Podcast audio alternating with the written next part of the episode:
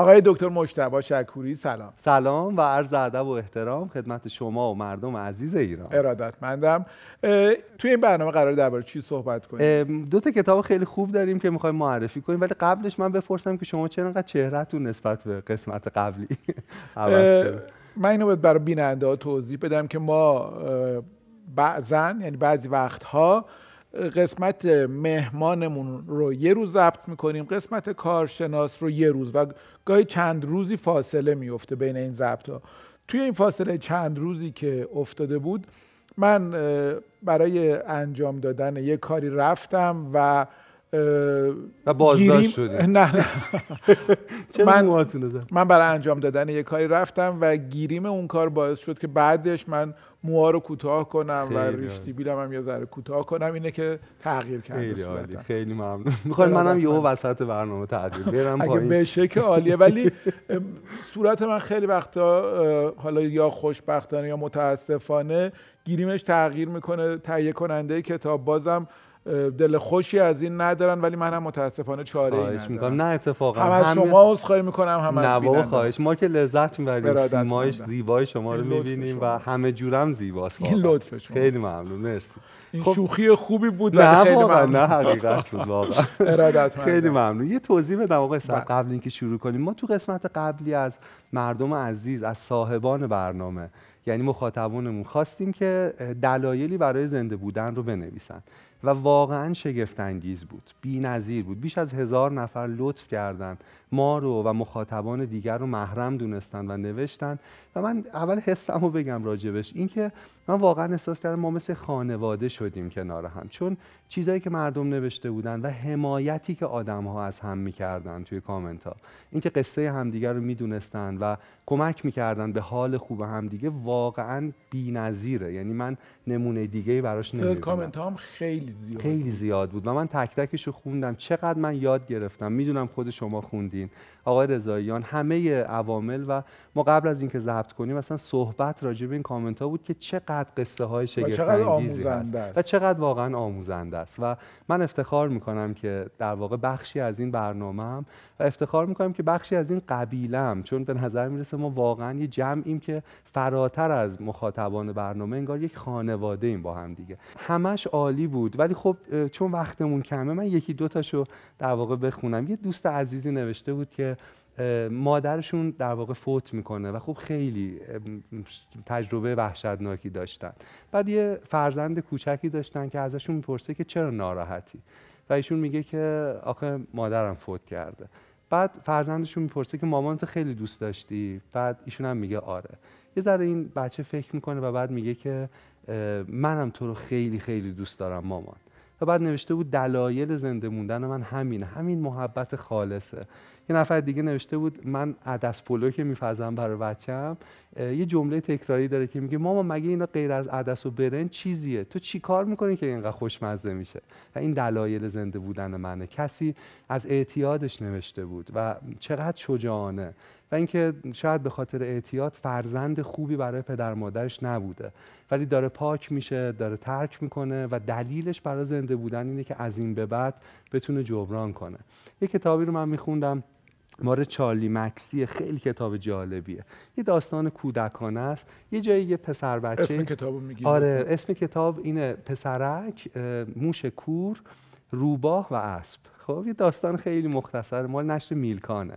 بعد یه جایی پسرک از اسب می‌پرسه که شجاعانه ترین حرفی که زدی چی بوده؟ و اسب جواب میده کمک. کمک. شجاعانه ترین حرفی که زدم این که درخواست کمک کرد.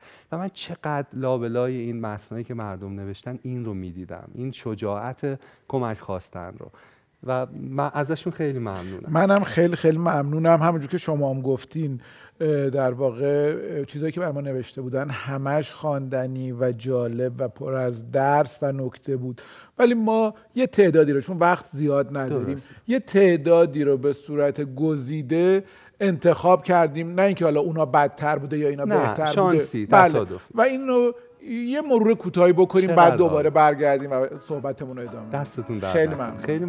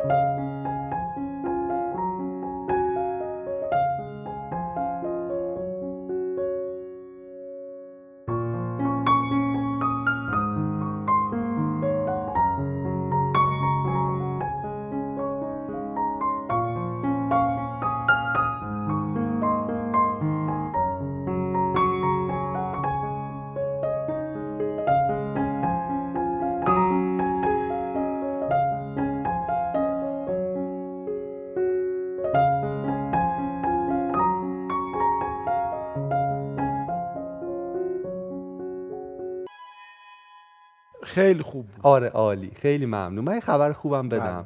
اه، تهیه کننده ما آقای محمد رضا رضاییان واقعا عاشق کتاب بازه. من فکر می‌کنم ایشون دو تا بچه داره. یکی خورشید دختر نازش و یکم کتاب باز. البته سه تا یکم شما. چهار تا یکم من. و رضا انقدر می‌دونید براش من مهمه این برنامه. فرزندیم که سنم از پدر بیشتر. ولی واقعا پدر خوبیه رضا برای کتاب باز. و یه پیشنهادی که قبل ضبط برنامه داد خیلی جالب بود می‌خوام اعلامش کنم. این بود که خب ما هر قسمت تو بخش من یه موضوعی رو میگیم که بیننده ها راجبش بنویسن. چون در نوشتن جادویی وجود داره و شفایی وجود داره. و بعد رضا انقدر دوست داشت حرفای مردم رو که گفت مشتبه اینو کتابش کنیم. و من می‌خوام این خبر خوب بدم که بعد از پایان این فصل کتاب باز تو هر قسمت که ما یه تیتری رو میگیم و عزیزانمون صاحبان برنامه مخاطبان می نویسن اینا رو تو فصل جداگونه به کتاب تبدیل خب می‌کنیم. الان کتابی قول که دادین ولی باید حتما حتما عملش حتما. دیگه آقای یعنی رضاییان چیزی که میگه همیشه خیلی پاش هست و ازش هم ممنونم که انقدر واقعا عاشقانه کتاب بازو. می‌سازه واقعا. موضوع صحبت این برنامه چیه؟ خواهش می‌کنم. من دو تا کتاب آوردم. نیمه اول برنامه راجع به این حرف می‌زنیم که الان معرفی می‌کنم و نیمه دوم راجع به این. تو این برنامه یه ذره تم فلسفیمون غلیظتر میشه و من خواهش می‌کنم که اگه محیط یه ذره شلوغه سعی کنن با تمرکز بیشتری این قسمت رو گوش بدم. منم خیلی تلاش کردم که آرومتر صحبت کنم که اون موضوع جا بیفته. اسم کتاب آقای صحت کتاب اعتراف نوشته لئو تالستوی یا درسترش لف تالستوی. خیلی تلفظ اسمشون در واقع مختلف. منم که کارشناس نیستم نمی‌دونم. حالا اون چیز مصطلح رو میگم. ترجمه آقای آبتین گلکار ترجمه بسیار خوب و روانی از آقای کتاب دادن. گلکار که از زبان روسی هم ترجمه می‌کنن یکی از در واقع بهترین مترجمای زبان روسی هستن که وقتی اسمشون پای یک کتابه آدم می‌تونه با خیال راحت بگه این یک کتاب خوب در ادبیات روسی است که ترجمه شده و با. خیال راحت بخونه. دقیقا و نشر گمان هم چاپ کرده که نشر گمانم که. واقعا تو این حوزه فلسفه ای که در واقع در زندگی کاربردی داره یه کار بی‌نظیر دقیقا. کتاب یه کتاب به نظرم خیلی فوق العاده است خب تالستوی رو می‌شناسن علاقمندان به ادبیات روسیه و ادبیات. واقعا رو قله کارش ایستاده. جنگ و صلح رو نوشته آنا کارنینا رو نوشته. ولی در کتاب اعتراف به یک روایت شخصی از خودش می‌پردازه. در واقع خیلی روایت شجاعانه ای از خودشه. ماجرا اینه که ایشون با همه در واقع فراز و نشیب ها در میان سالی در حالی که همه موقعیت های خوب رو که دوست داشته بهش رسیده دچار افسردگی شدید میشه. خب و روایت واقعا درخشانی داره ازش. خودش تعریف می‌کنه که انگار چهل سال از قله بالا رفته بودم و از اون بالا می‌خواستم زندگی رو ببینم و ناگهان به پوچی رسیدم و احساس کردم زندگی هیچ نبوده هیچ نیست و هیچ نخواهد بود. انقدر این افسردگی درشون شدید میشه که میگه من ریسمان رو تناب رو از اتاقم بیرون میبردم برای اینکه وسوسه نشم به زندگی خودم خاتمه بدم. توی همچین شرایط وحشتناکی. و خیلی سخت. و البته داستان عبور از این ماجرای سخت رو به طرزی درخشان و حیرت انگیز توصیف می‌کنه. یه داستانی رو میگه یه افسانه شرقی باستانی رو تعریف می‌کنه که خیلی به بحث ما می‌تونه کمک کنه. این افسانه به زبان سانسکریت هزاران سال قبل نوشته شده و سینه به سینه نقل شده. ماجرا اینه یکی بود یکی نبود. یه آقایی توی بیابونی داشته راه می‌رفته یه حیوان گرسنه درنده مثل گرگ دنبالش می‌کنه. از دست گرگ فرار می‌کنه و میپره توی چاه. از یه شاخه گیاه وحشی که از اون لبه چاه رویده بوده خودش رو آویزان نگه میداره. گرگ گرسنه بالای چاهه و به پایین چاه نگاه می‌کنه می‌بینه یک اژدهای خیلی وحشتناک دهانش رو باز کرده و منتظره که این سقوط کنه و بخورتش. همزمان که تو این شرایط می‌بینه دو تا موش یک موش سیاه و یک موش سفید شروع می‌کنن به جویدن این شاخه درخت. حالا میگم هر کدوم استعاره از چیه. و تو این شرایط وحشتناک که اونجا قرار داره ناگهان قطره هایی از اصل رو هم می‌بینه که روی این برگای این شاخه است و شروع می‌کنه اونها رو چشیدن. یه بار موقعیت ببین چقدر موقعیت وحشتناکیه. نه راه پیش داره نه راه پس داره و موش ها دارن میجون اول استعاره موش ها رو بگم. موش سیاه و سفید در این افسانه استعاره از شب و روزه. در واقع اژدها استعاره از مرگه.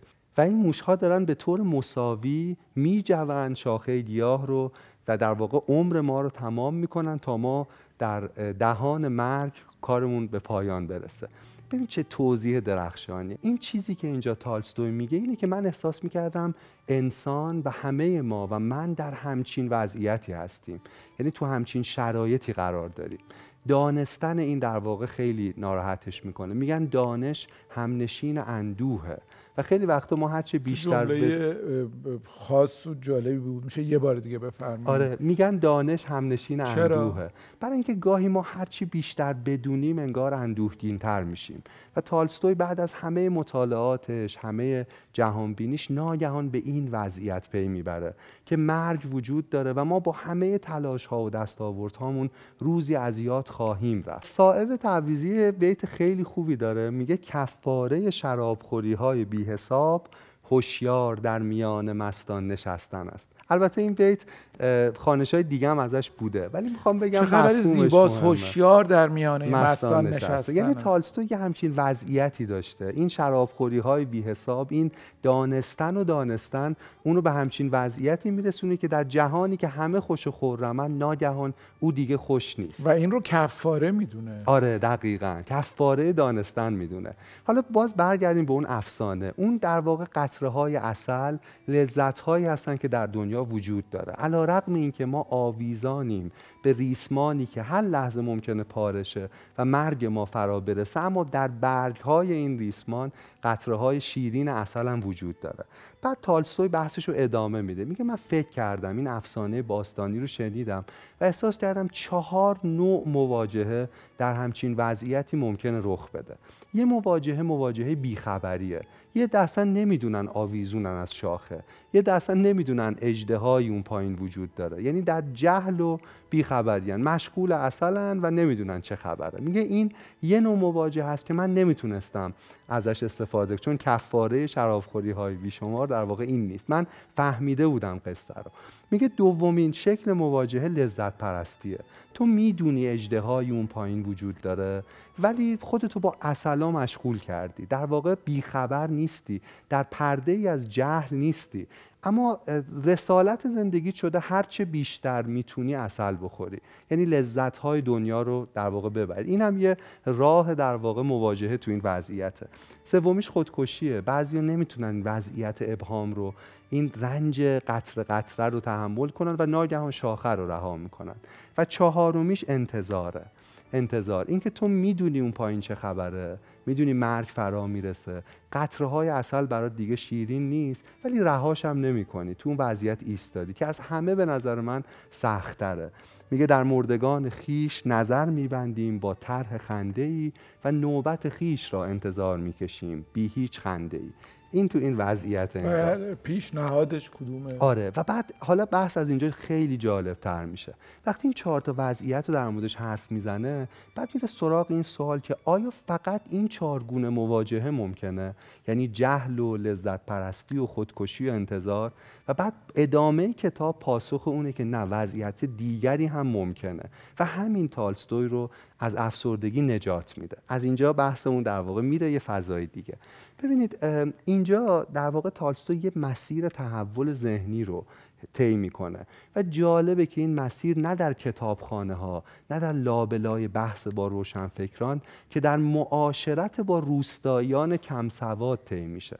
یعنی اون میره در این پرسشی که در مورد معنای زندگی داره سراغ معمولی ترین انسان های این سیاره کشاورزان ساده کم سواد و از اونها راجع به معنای زندگی و این وضعیت می‌پرسه. چون انگار به جوهر هستی انگار اونها رسیدن و خیلی پاسخ هیجان انگیزه. اولا چیزی که می‌فهمه اینه که قبلا فکر می‌کرده اگه یه انسانی کم سواده احتمالا نمی‌دونه که اجدهایی پایین چاه قرار داره ولی می‌بینه نه اینا می‌دونن. مرگ کسب و کار اینهاست. اطرافیانشون میمیرن خودشون حس مرگاگاهی رو دارن. اتفاقا آدمایی که خرد زیسته خیلی فربهی دارن خب؟ و این خیلی جای ولی بعد براش جالب میشه که حالا که اونا در بیخبری نیستن انگار وضعیت پنجمی رو تونستن بسازن که از دسترس عقل خارج بوده. و اینجا بحثمون خیلی جذابتر میشه.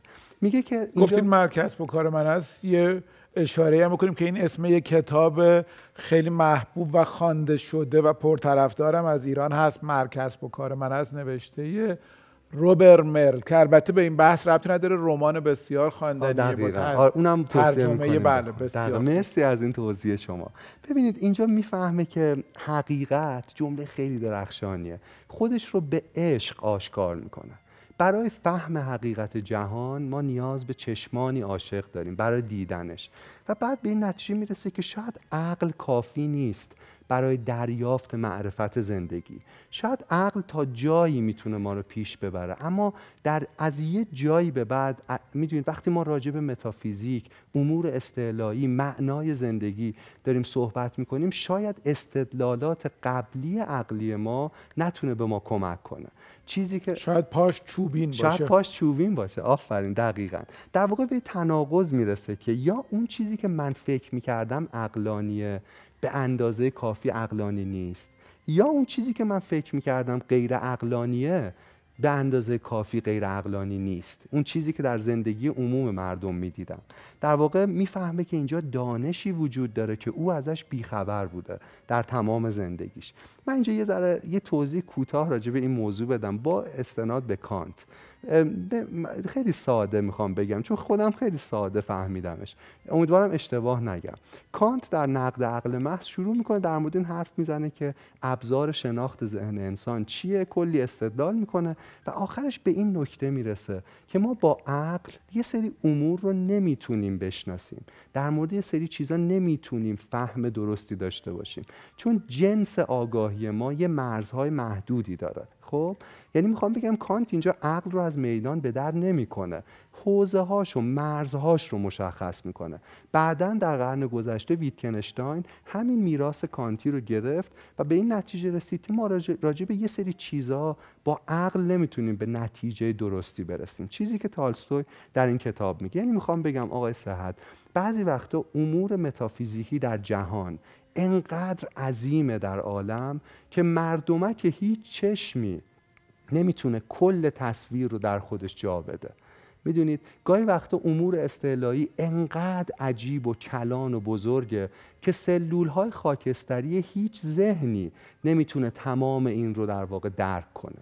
و اینجا شکل دیگری از اندیشیدن شاید بتونه به ما کمک کنه. قطعا اون عکس رو دیدین که میگن مواقعی که غرور میگیرتت یا افسردگی یا ناامیدی و یا خیلی احساس می‌کنی که تافته جدا بافته هستی این عکس می‌تونه کمک بکنه یه عکس از آسمان از کهکشان و فراتر از اون ورای اون که توش ستاره ستاره اصلا پی- پیچیده شده پیچیده. پیچیده و بعد یه نقطه ریزی تو این فضای گنده است که تازه این فضا باز هم از طرف این ادامه داره و یه اشاره شده یه فلش زده و گفته که این نقطه کره زمین. زمینه دقیقا دقیقا. و همینه. یعنی این ما رو یه ذره متواضع می‌کنه. و تالستو هم دقیقا از همین مسیر میره. اتفاقا تو ادامه بحث تو حالا بخش دوم راجع به این نگاه شما حتما پس صحبت یه کنم. استراحت بکنیم و بریم بخش دوم. بنا به درخواست شما که صحبت های دکتر شکوری همیشه ناتمام میموند و خیلی از ما خواسته بودن که زمان بیشتری در واقع این بخش داشته باشه که صحبت ها به یک سرمنزل مقصودی برسه. ما سعی می‌کنیم که تا جایی که میشه خیلی از این به بعد در دو بخش صحبت های شما رو خیلی بشنویم. ممنون. خیلی من از شما. ممنونم. پس یه چایی میل کنین و دوباره صحبت کنین.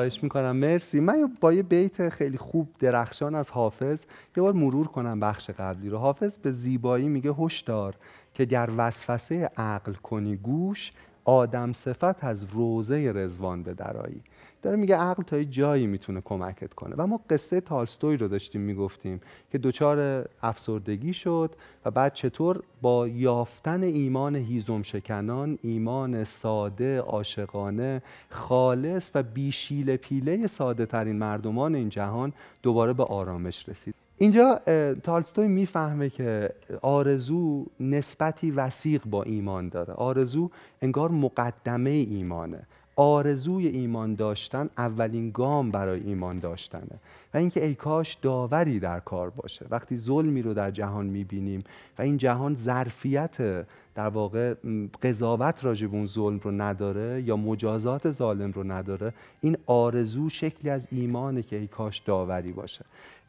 تو تذکرت الاولیا یه روایتی رو عطار ذکر می‌کنه. خیلی جالبه. همه مسیر تالستوی رو این روایت انگار مدل می‌کنه نشون میده.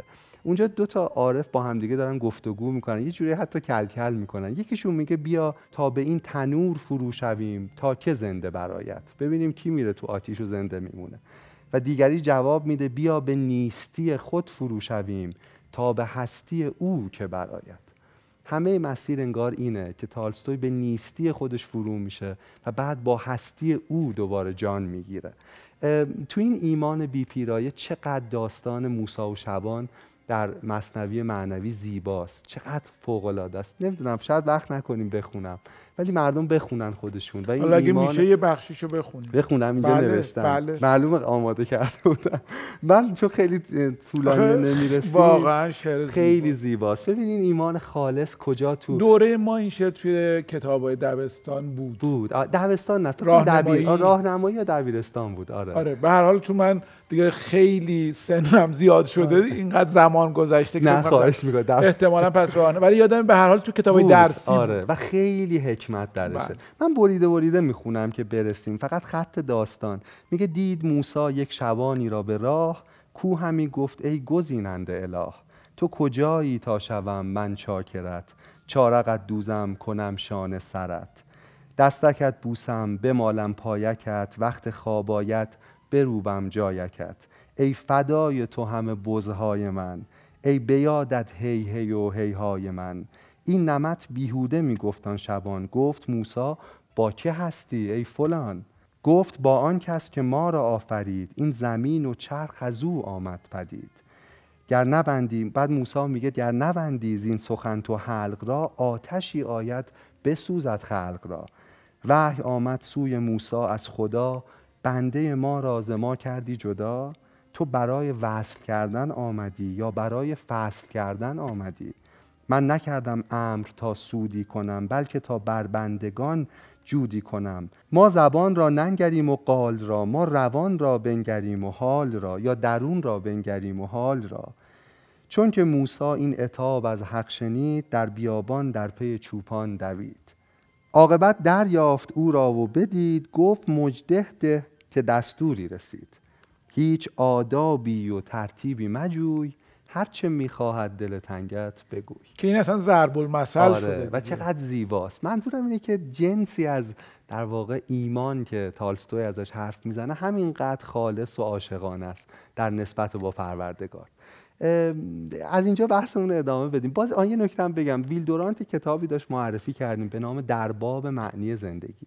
و تو این کتاب از های مختلف فیلسوفا دانشمندا سیاستمدارا و های عادی پرسیده معنای زندگی از نظر شما چیه؟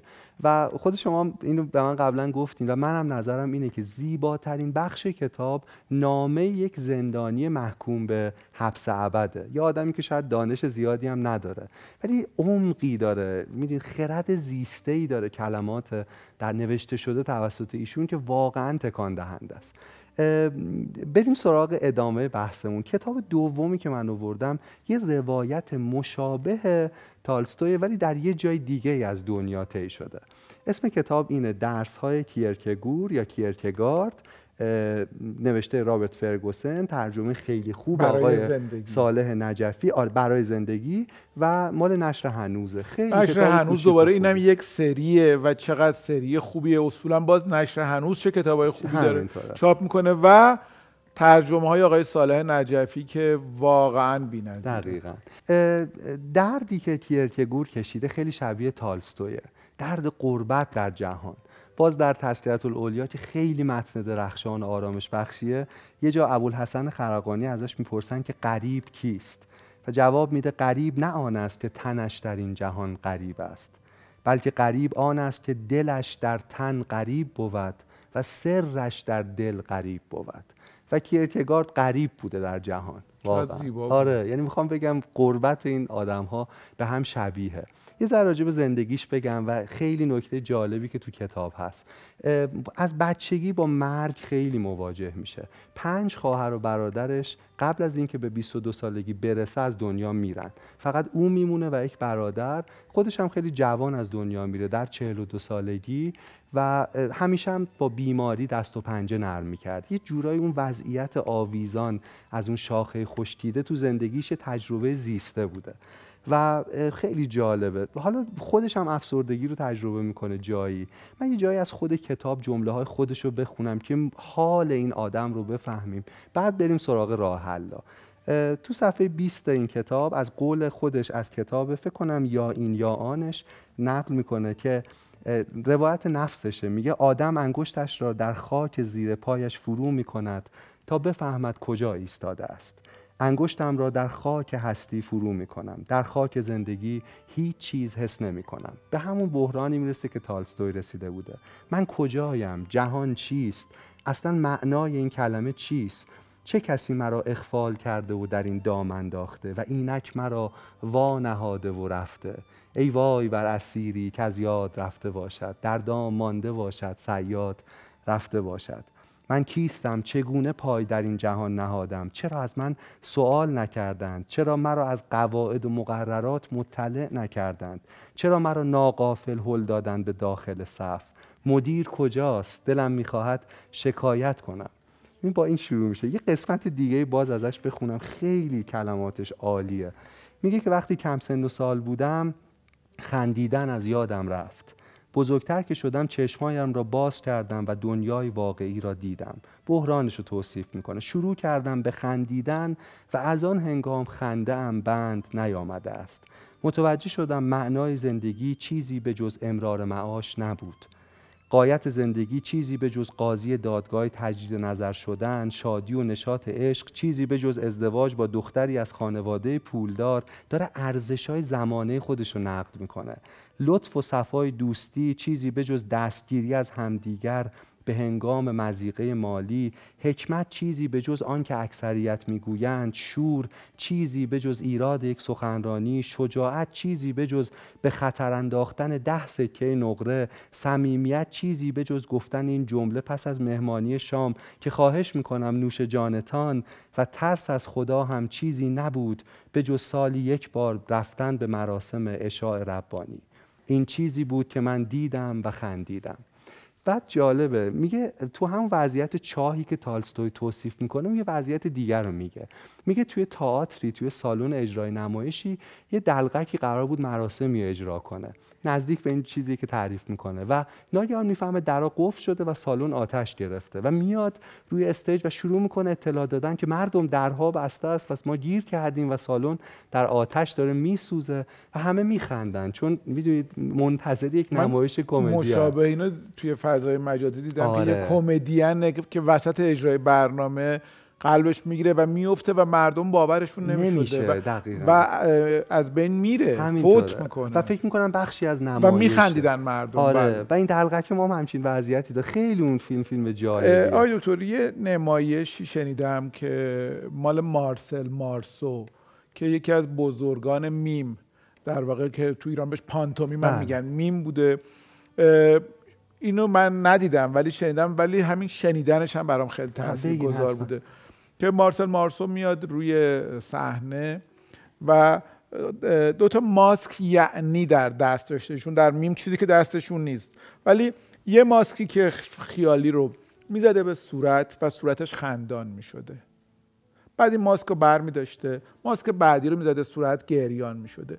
این کار شروع می‌کنه عوض کردن و همینجور سری سری سری سری سری خب خود این بسیار بسیار کار سختیه که صورت وضعیتش میمیک صورت شکل صورت هی بشه خنده گریه خنده گریه خنده. و این کار تون تون تون تون. تو یکی از وضعیت هایی که ماسک خنده رو میاد ورداره انگار ماسک گیر کرده. میاد ورداره هرچی زور می‌زنه سر می‌کنه صورت خندانه ولی این ماسک برداشته نمیشه. ماسک گریه رو میندازه و با دو تا دست سعی می‌کنه ماسک خنده رو از روی صورت برداره و برداشته نمیشه. نفس تنگ میشه و نمی‌تونسته نفس و بدن دیگه و با خنده دیگه این هر چقدر تلاش می‌کنه ماسک خنده از رو صورت برداشته نمیشه و میفته و از بین میره. البته که این نمایش بوده ولی نمایش مرگ با صورت خندان و اون احتضار با صورت خندان تکان دهنده و چقدر شما قشنگ تعریف کردید من حز کردم. بزنید این لطف شما بعدن الکل می‌زنید. خیلی خوب بود خیلی خوب. دقیقا وضعیتی که کیرکگارد میگه اینه. و دیگه این دلغکه تو این داستان این شروع می‌کنه خودش هم به خندیدن. خنده ای که از گریه البته غم تو همچین وضعیتی در واقع دو تا راه حل کیرکگارد میده برای عبور از همچین بحرانی. یکیش جهش ایمانیه. همون نزدیک به حرف تالستوی. در واقع اینه که بعد جالبه میگه جهش ایمانی. یعنی از یه جایی به بعد دیگه تو باید جامپ کنی باید بپری تا وارد ساحت دیگه ای از اندیشیدن بشی. به تعبیر فوکو بتونی دیگرگونه بیاندیشی و ببینی. من می‌خوام بگم اگه عقل شبیه راه رفتنه می‌دونید ایمان شبیه رقصیدنه. یعنی گونه دیگری از حرکت فکری و ذهنیه. یکیش در مورد این حرف می‌زنه در مورد این جهش ایمانی. و نکته دوم در مورد واکنش زیبا شناختی به عنوان راه حل یه قصه میگه خودش خیلی جالبه. می‌خوایم بخش سوم داشته باشیم. نه نه من پنج دقیقه دیگه تمومش می‌کنم. فقط اینو بگم. فکر کنم بعدتون نه نه نه نه, نه, من چه چیز زیاد ندارم. ولی فقط اینو فقط بله. بگم برسیم به نکته. واکنش زیبا شناختیش اینه که میگه من یه روزی با آقای جلسه داشتم خیلی مجبور بودم برم ولی فوق العاده آدم کسل کننده و خلاصه بدی بود. دوست نداشتم. میگه سه ساعت چهار ساعت هم داشت طول می‌کشید. هی حرف می‌زد با ریتم خیلی نواخت و بد و از یه جایی به بعد برای اینکه تحمل کنه این وضعیت ناخوشایند رو شروع می‌کنه توجهش جلب میشه به قطره های عرق روی پیشانی این آقا. اینا رو دنبال می‌کنه که این اصلا از کجا آغاز میشه میجوشه و بعد چطور هاشور می‌زنه صورتش رو و فرو میریزه و می‌دونید این جنبه زیبا شناختی ماجراست. یعنی جایی که در جهان شما چیزی غیر قابل تحمل می‌بینین اما با دیدن شکل دیگه از زیبایی سعی می‌کنید تحمل کنید اون وضعیت رو. می‌تونه قطره‌های عرق رو صورت ایشون باشه. باز اسکار وایلد میگه همه ما اسکار وایلد میگه همه ما در ته چاهیم اما شماری از ما به ستارگان خیره شده ایم. یه بار دیگه از تذکرت الاولیا بگم که یه عارفی اونجا میگه خدایا اگر با به آسمان نگاه می‌کرده و خیلی واقعا شیفته شده بوده مثل نکته که شما گفتین. میگه خدایا اگر بام زندانت چنین زیباست پس بام بوستانت چه خواهد بود؟ این واکنش خیلی زیبا. واقعا خیلی. کاش تذکرت الاولیا رو بتونیم بخونیم. می‌دونید کم کم بحث رو جمعبندی کنیم. و من می‌خوام آخرین سطر یکی از های ساموئل بکت رو بگم و بعد یه توضیح جمعبندی بکنم. ساموئل بکت در یکی از رمانهاش به نام نام ناپذیر اینطور تمام می‌کنه. جمله اینه عینا نمی‌توانم ادامه دهم. ویرگول ادامه خواهم داد. نمی‌توانم ادامه دهم. ادامه خواهم داد. من فکر می‌کنم تو این ویرگول دنیایی خرد نشسته. جایی که همه ما در زندگیمون وضعیتی داشتیم که نمی‌تونستیم ادامه بدیم اما طبق چیزهایی که اینجا گفتیم گاه با یک جهش ایمانی گاه با یک واکنش زیباشناسی گاه با درک یک حقیقتی انگار مکس می‌کنیم و ادامه خواهیم داد. من یاد یه نوشته افتادم بگم یا نه؟ آره حتما حتما. یک کتابی هست به اسم تجربه مدرنیته مال مارشال برمن بله، بله. ترجمه آقای مراد فرهاد بود. مقدمه این کتاب که مارشال برمن نوشته خیلی مقدمه تاثیرگذاریه. اونجا برمن میگه که من وقتی داشتم این کتاب می نوشتم و داشتم جهان مدرن رو می‌خواستم توش در واقع توضیح بدم. پسر چهار پنج ساله هم برای دوچرخه سواری رفت جلو خونه و یه دفعه یه ماشین اومد و بهش زد و مثلا پسر چهار پنج ساله من از بین رفت. و اصلا دنیا زندگی جهان برای من معنیش تغییر کرد. من در مقابل یک اتفاقی قرار گرفتم که اصلا نمی‌شد. اصلا نمی‌تونستم. و به نظرم پایان زندگی بود. اشاره می‌کنه به رمان برادران کارامازوف داستایوفسکی و میگه که اونجا این سوال مطرح میشه که جهانی که توش کودکان بمیرند و چه جوری آدم می‌خواد ادامه بده توش. کنه و میگه که من ولی فکر کردم که اتفاقا با الهام از همون کتاب و قهرمان اون کتاب که حالا باید در این جهان سخت ادامه بدیم و به ادامه دادن ادامه بدیم. و کتاب رو با این انگیزه تموم کردم چقدر جالب. و گاهی آقای صحت این ادامه دادن یه پشت صحنه خیلی دشوار داره. همون موتوری آره. میشه که این ادامه دادن تلخ رو. آره. با تلاش بیشتری ادامه دقیقا. من دو خط بگم تمام. خیلی عالی بود چیزی که گفتین و با همون چیزی که شروع کردم تموم کنم. تو همون کتاب چارلی مکسی یه جا کودک می‌پرسه که چطور قوها انقدر هماهنگ و آرام و بی‌نقصند. انگار روی آب دیدین چقدر اوکی. و بعد جواب میده یه نفر بهش که زیر آب یه عالم پا زدن و تلاش های درهم و برهم در جریانه. و من سعی کردم زیر آب این دو نفر رو توضیح بدم که چطور جنگیدن و معنایی ساختن و واکنشی در خودشون ساختن که بتونن جهان رو تحمل کنن. ممنون یه, یه سوالم بگم که مردم بنویسن. قرار شد پس من منم یه سوال از شما دارم. بفرمایید. وقت. داریم؟ آره. دیگه ما ما که دیگه آب از سر. گذاشت از مولوی شعر خوندین از تذکرت الاولیا بخشایی رو خوندین. گفتین که کاش بتونیم تذکرت الاولیا بخونیم. این همه کتاب خوب نخونده یا کتابی که آدم دوست داره حالا با یک دید بهتری با یک تجربه با حالش دوباره آدم با این حسرته باید چی کار کنه؟ تو کامنت خیلی از دوستان این بود که یکی از دلایل زندگی بودنشون کتاب که هنوز نخوندن.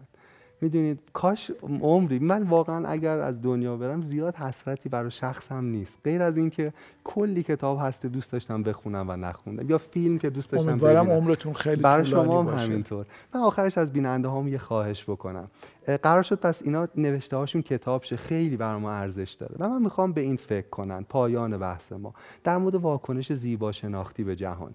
زیباترین چیزی که چشم هاشون دیده در جهان چی بوده؟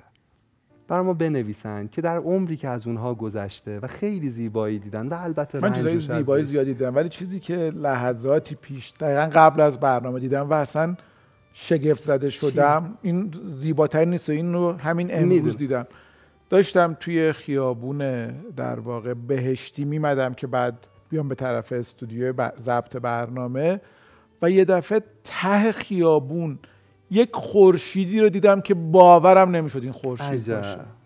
عجب. یعنی دقیقا ته خیابون رو کامل گرفته بود. عجب. اصلا چیز عجیبی بود. چقدر فوق العاده و چقدر خوب شما می‌تونید لذت ببرید از این زیبایی. و بنویسن مردم. اونا با چشماشون کجا زیباترین چیزی که دیدن چی بوده؟ توصیفش کن. و حالشون و اثر این صحنه بر خودشون هم بنویسن. چقدر عالی. خیلی ممنون. خیلی ممنونم. طولانی شد. فکر می‌کنم که شد یه برنامه. شد آره هر دیگه خوده. من نفس راحت می‌کشم. خیلی ممنون که به من وقت من از شما ممنونم. مردم سر نرفته مطمئنا مردم لذت می‌برن و خیلی ممنونم از شما. مرسی متشکرم. و خدا نگهدار. خدا نگهدار.